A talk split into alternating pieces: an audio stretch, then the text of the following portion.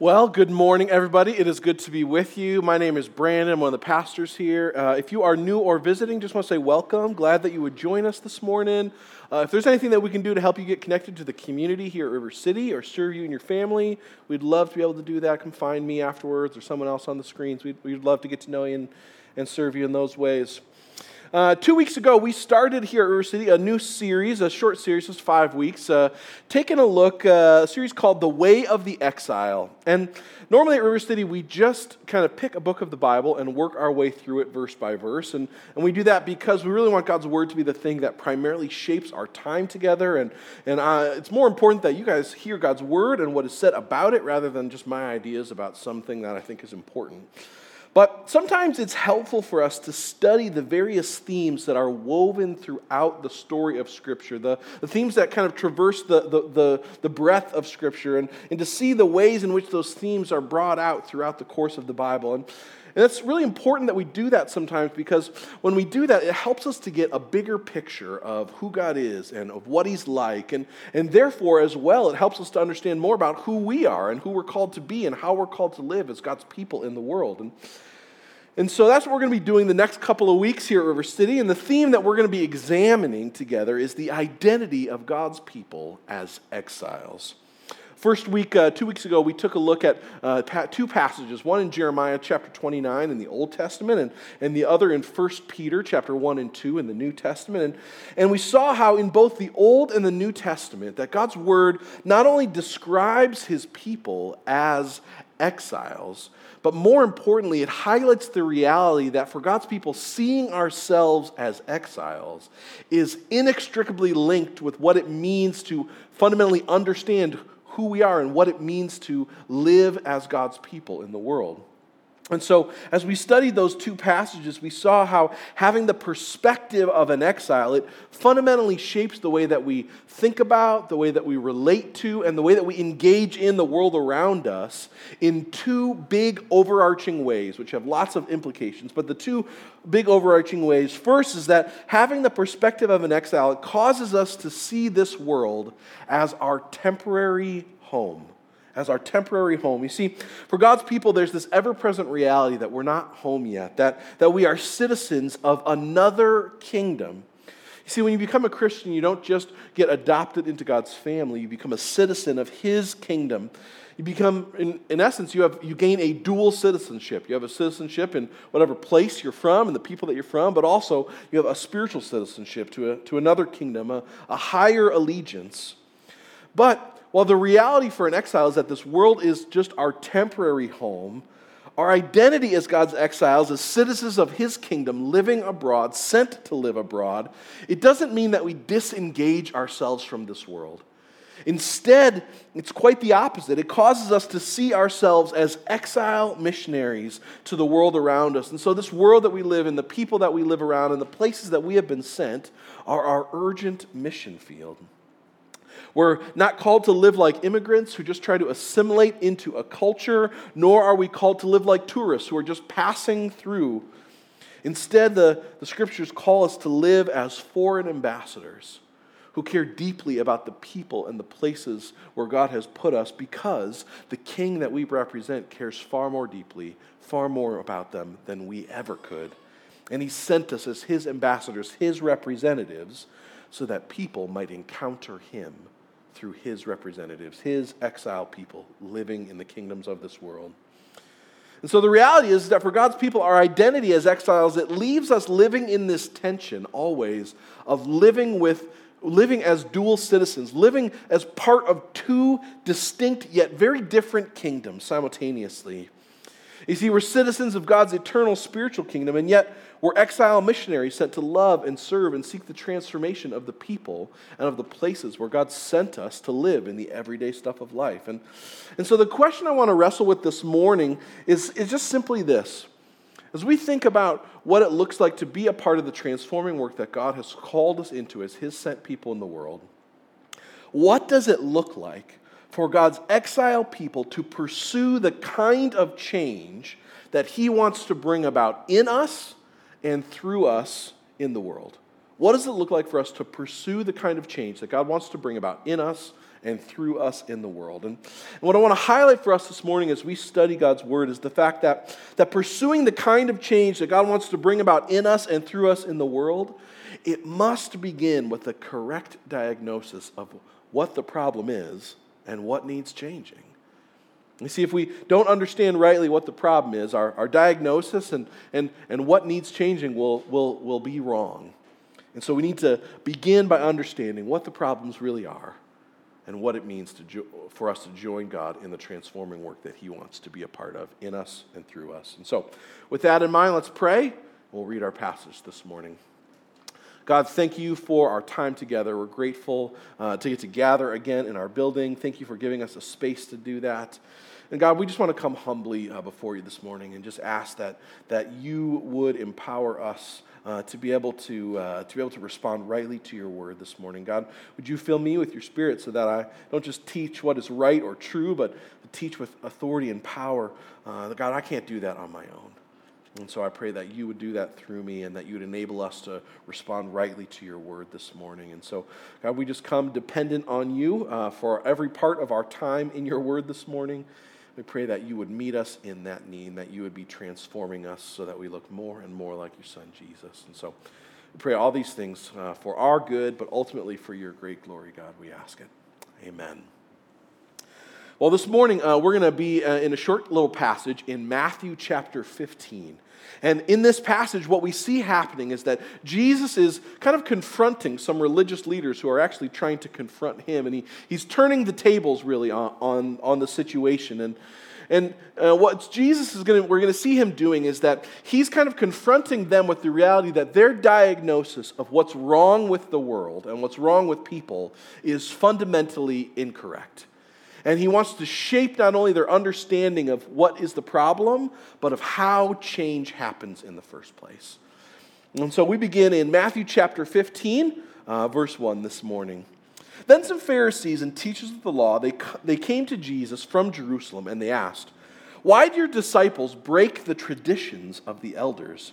And they don't wash their hands before they eat. And Jesus replied, Why do you break the commands of God for the sake of your own traditions? For God said, Honor your father and mother, and anyone who curses their father or mother should be put to death. But, but you say that if anyone declares that what might have been used to help their father or mother is devoted to God, then they're not to honor their father or mother with it. And thus you nullify the word of God for the sake of your own tradition. You hypocrites.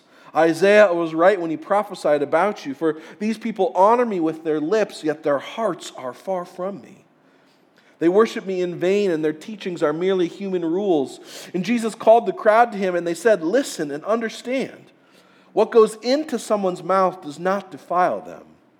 What comes out of their mouth, that's what defiles them. Peter said, Explain this parable to us. Are, are you still so dull? Jesus asked them. You got to love that. Like, Jesus, like, guys, you are killing me here, right?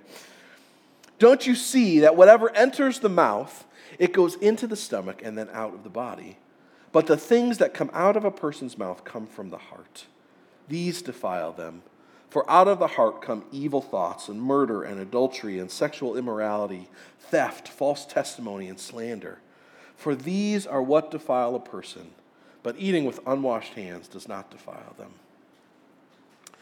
Now, uh, our passage this morning in Matthew 15, it, it, begins with a delegation of these religious leaders, they're Pharisees, they're religious leaders who, who have come all the way from Jerusalem to confront Jesus. And, and if you don't know your geography, which is totally understandable, uh, it's about 60 miles of a walk from Jerusalem to where they're going to confront Jesus. It's like three days on foot takes to kind of make this journey.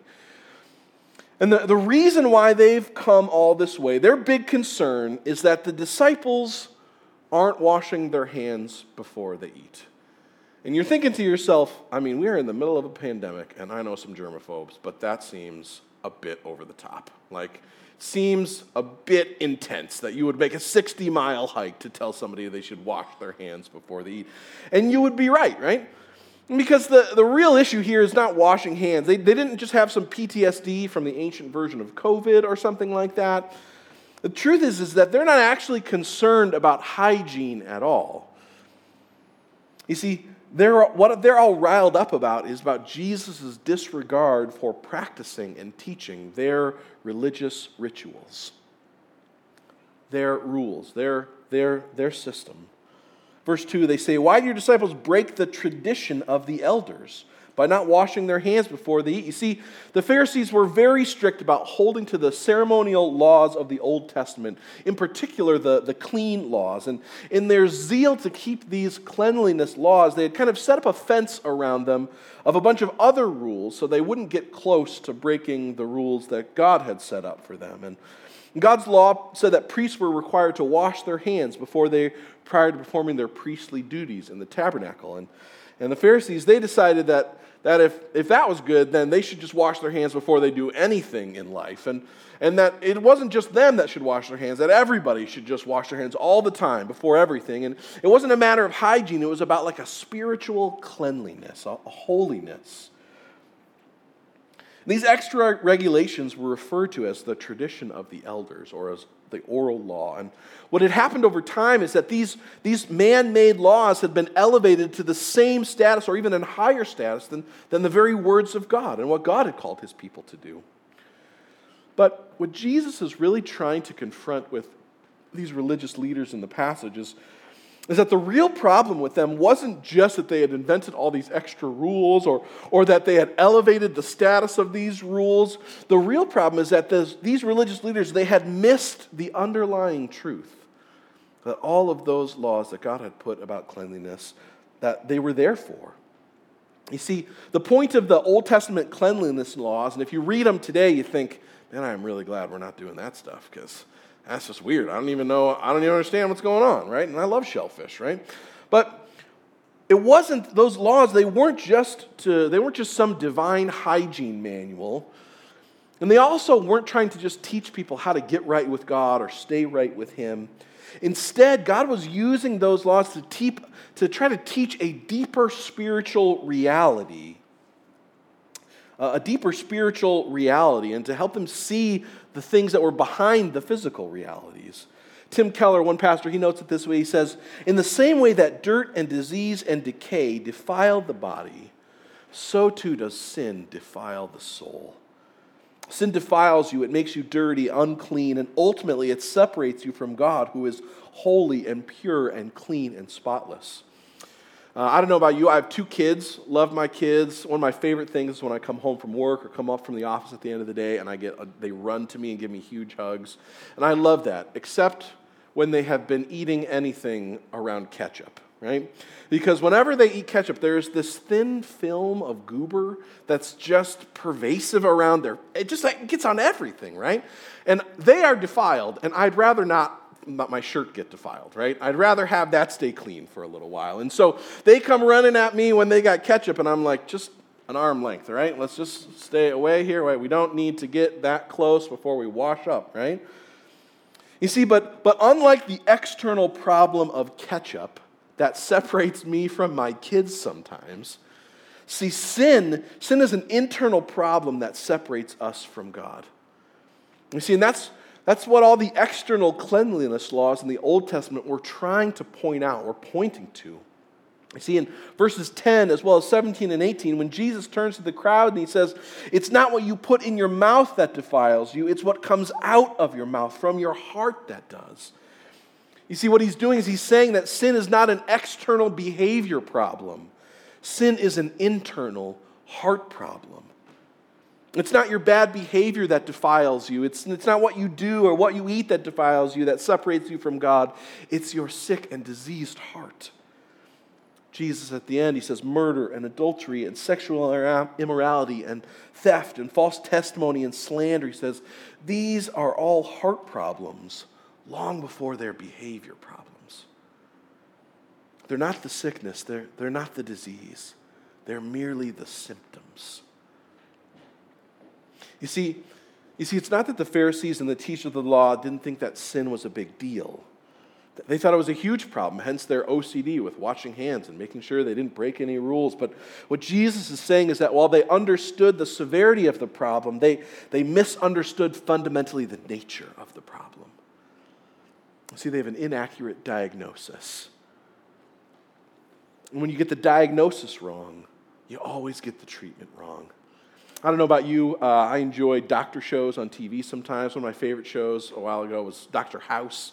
And uh, in that show, he's always trying to diagnose some insane illness and somebody nobody else can figure out and whatever it is. And it always seems like in that show, it's like there's either there's two things it could possibly be, and the solution, the treatment's either steroids or something else. But if you give them steroids and it's not it, they'll just die immediately, right? Like, there's always these life or death situations, and steroids, I don't know why. I'm not a doctor, I'm just a pastor. I have no idea. But it seems like steroids either save you or kill you, always, right? That's the one thing it always does, right? But the reality is, is that in that show, the, the, the treatment is always directly tied to the diagnosis. And if you get the diagnosis wrong, you'll always get the treatment wrong. You see, in all those traditions of the elders, all those extra laws, the, the religiosity, the legalism of the Pharisees, that was their treatment plan because they had diagnosed the problem of sin as an external behavior problem. That was their treatment plan for that. You see, if sin is an external problem, then your solutions will always be external ones. Just make some rules. Do your best to follow them. Work hard. Be disciplined. Just suck it up and make it happen. Or, or make some laws and try to make sure that everyone else follows them as well. You see, the Pharisees thought that sin was an external problem that they could solve by avoiding it or by simply rinsing themselves off if they got too close. But the problem, as Jesus points out for them, is, and for everyone who treats the internal problem of sin with external solutions, is that it isn't actually fixing the problem. It's actually just making everything worse. You see, although they appear to be clean on the outside, these Pharisees are blind to the reality. Jesus tells them that their hearts are still riddled with the sickness, of the disease of sin. You see, they weren't, they weren't getting better, they were getting sicker all their extra laws, all their strict traditions. They weren't leading them to love God more. They weren't leading them to become more like Him. They weren't, they weren't producing a humility and an honesty and a generosity in them. They, weren't, they were just leading to self righteousness and hypocrisy and greed. It wasn't leading them towards real worship, Jesus says. Verse 9 their worship was worthless and vain. But even more importantly, it was leading them, verse 8, Jesus says, to have hearts that were still far from God. J.D. Greear, he says it this way Even though legalism and religiosity can coerce your behavior, they won't actually change your motivations. And what God wants is not a group of people that can conform their behavior and mechanically do what they're supposed to. God wants a group of people who to love Him to love Him with all of their hearts and soul and mind. You see, when we try to treat the internal problem of sin with external solutions, what happens is we just end up masking the problem. We might clean things up on the outside, but we still leave things rotting on the inside. I don't know if you remember that old show, Pimp My Ride. They would bring people's totally dilapidated, destroyed vehicles in, and they'd do like an amazing paint job and put like 15 TV screens in them. And then if you read any of the behind the scenes stuff, what you find is that the cars actually needed new engines and some brakes. And they didn't get any of that.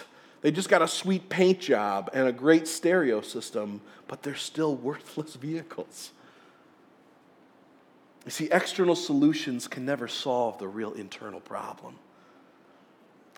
They only exasperate it. They only show us how deep the problem of sin really is. And you see, the real problems in our world, they are not primarily moral problems. They're not primarily political problems. They, they cannot be fixed by governments and laws and systems and structures. In any given situation, your problem and my problem and the problem in the world around us fundamentally has to do with the internal problem of sin. And what we really need isn't just moral reform or political overhaul. What we need is restoration. What we need is redemption. What we need is transformation. You see, every other religion, every other philosophical, political system, it says the same thing. You can fix the problems in you and in the world with external solutions. See what the Bible and only the Bible, it, it says that our problems are far too radical for that. sin is an internal heart level problem, not an external one, that no external solution can fix it. See, no politician can fix the problem of sin. No government can fix the problem of sin. No Supreme Court justice can pick the problem of sin. No law can fix the problem of sin. No religious duty can fix it. No amount of guilt or shame can fix it. No amount of duty or obligation or hard work or self determination can fix the problem of sin. Ah, but Jesus can. See, and that's the good news of the gospel that He is the solution to the internal problem of sin. He's the solution that God promised would come when God spoke to His exiled people in the book of Ezekiel, chapter 36. And God, through the prophet, He says this to them He says, I will cleanse you from all your impurities and from all your idols, and I will give you a new heart, a new spirit I'll put within you. He says, I will remove from you your heart of stone and give you a heart of flesh, and I will put my spirit in you, and I'll move you to follow my decrees and to be careful to keep my laws. You see, what, what we need, what our world needs most, is a transformation of the heart. And it's something that only God can do something only He can bring about. You see, the message of the gospel is the good news that Jesus, through Jesus, that God has made a way for people to truly be changed. Because it's through the gospel that people get new hearts with new motivations and new desires, something they can never have without the gospel. See, when we, when we realize that, that this is the kind of change that not only that we need, but that the world around us needs, what it does is it fundamentally shapes the way that we understand and pursue change in ourselves and in the world around us. You see, we stop looking to external solutions like political power or influence to be the means by which change happens in our world. We stop looking towards self effort and self determination to be the means by which transformation happens in our lives or in the lives of others. We stop looking towards using guilt or shame to force people into changing their behaviors or their actions to conform with what we think the world should be like. And instead, we look to the power of the gospel to be the thing that transforms. See, it's the good news that Jesus alone is able to completely solve the internal problem of sin that manifests itself in all the destructive thoughts and actions we see in our world. And it does so by giving people new hearts, new desires that want to follow Him, that want to obey Him, that want to be like Him. So, as God's people sent into the world, we seek to both declare and to demonstrate the transforming power of the gospel in our own words and in our own lives to our family and our friends and our neighbors and our coworkers. And we also recognize that the internal transformation of the heart that the gospel brings about is a process. It's a process that requires a community that's committed to, to the values of safety and of time. And when I talk about the value of safety, what I, what I mean is a, a community that's created to committing a culture and an environment marked by non accusation, where no one is pressured or cornered into some kind of spiritual growth or spiritual transformation, where we pursue spiritual change not out of guilt or out of fear of being shamed by someone else Instead, we pursue spiritual change marked by showing grace towards one another, marked by a community characterized by treating one another with gentleness, respect, restraint, and patience.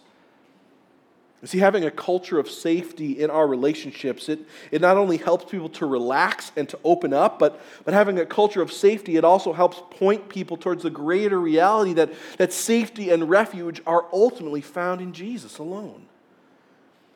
And that doesn't happen overnight. It, it takes time, often a lot of time. Gospel centered growth takes time and it takes patience because deep heart change happens slowly and usually in non linear ways. It's messy, it's complicated. Transformation in people's lives is not just this straight path, it's, it's full of twists and turns and curvy bends and a couple steps forward and sometimes some steps back.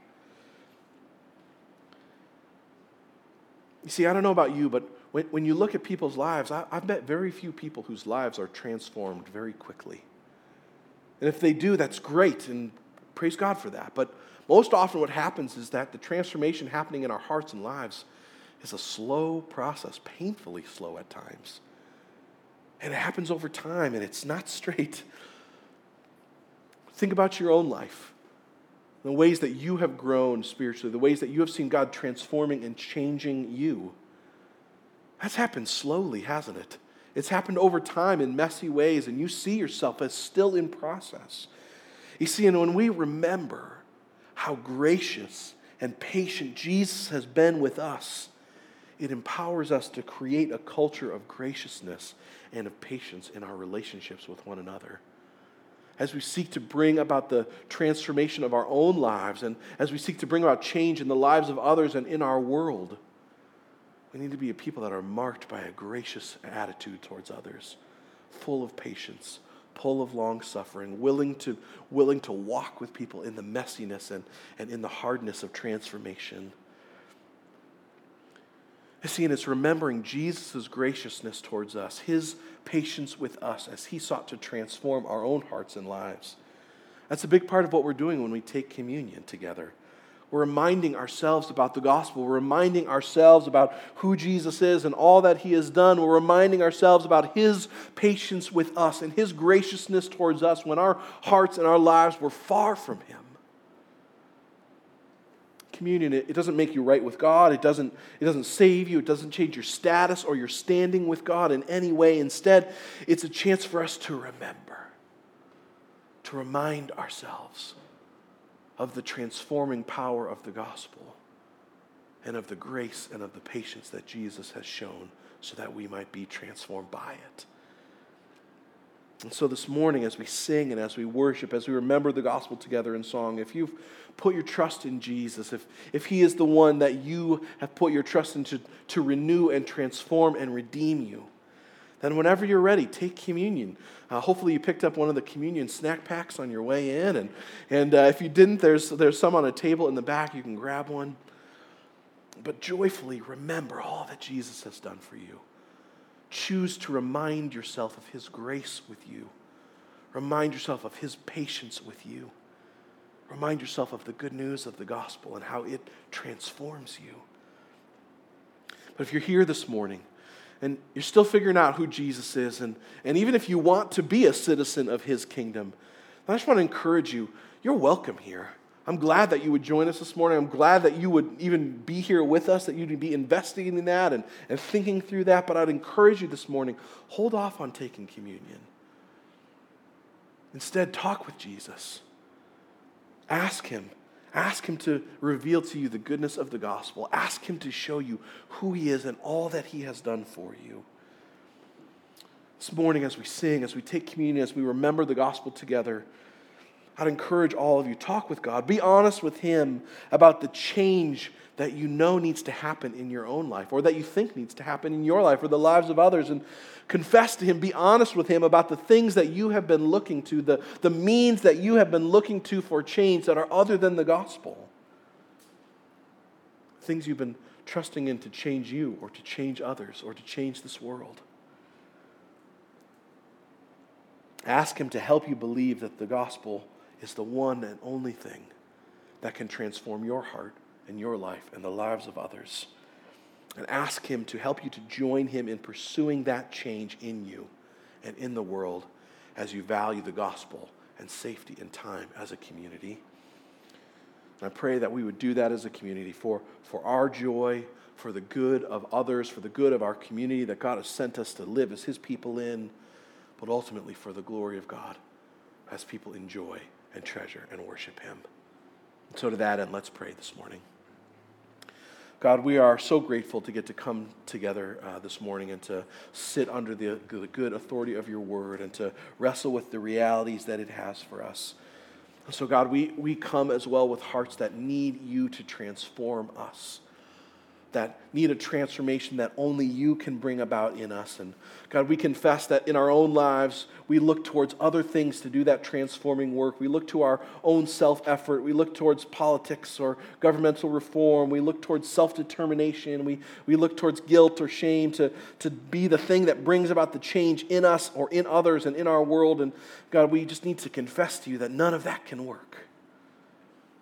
The one thing that has the power to transform is the, is the good news of the gospel that you have forgiven us and paid the penalty for our sin so that we might know and be known by you. That we might have new hearts, new desires, and new purposes. So, God, we humbly ask that you would be shaping us as your people so that that reality is present in our hearts and minds and it shapes our actions and our thoughts. God, and we ask that you would do that, not just for our own good, not just so that, that we might reflect you rightly. God, we ask that you do that so that your glory might be known as we humbly trust in you and point others to a hope in you that really can transform. We pray these things in your good name, God. Amen.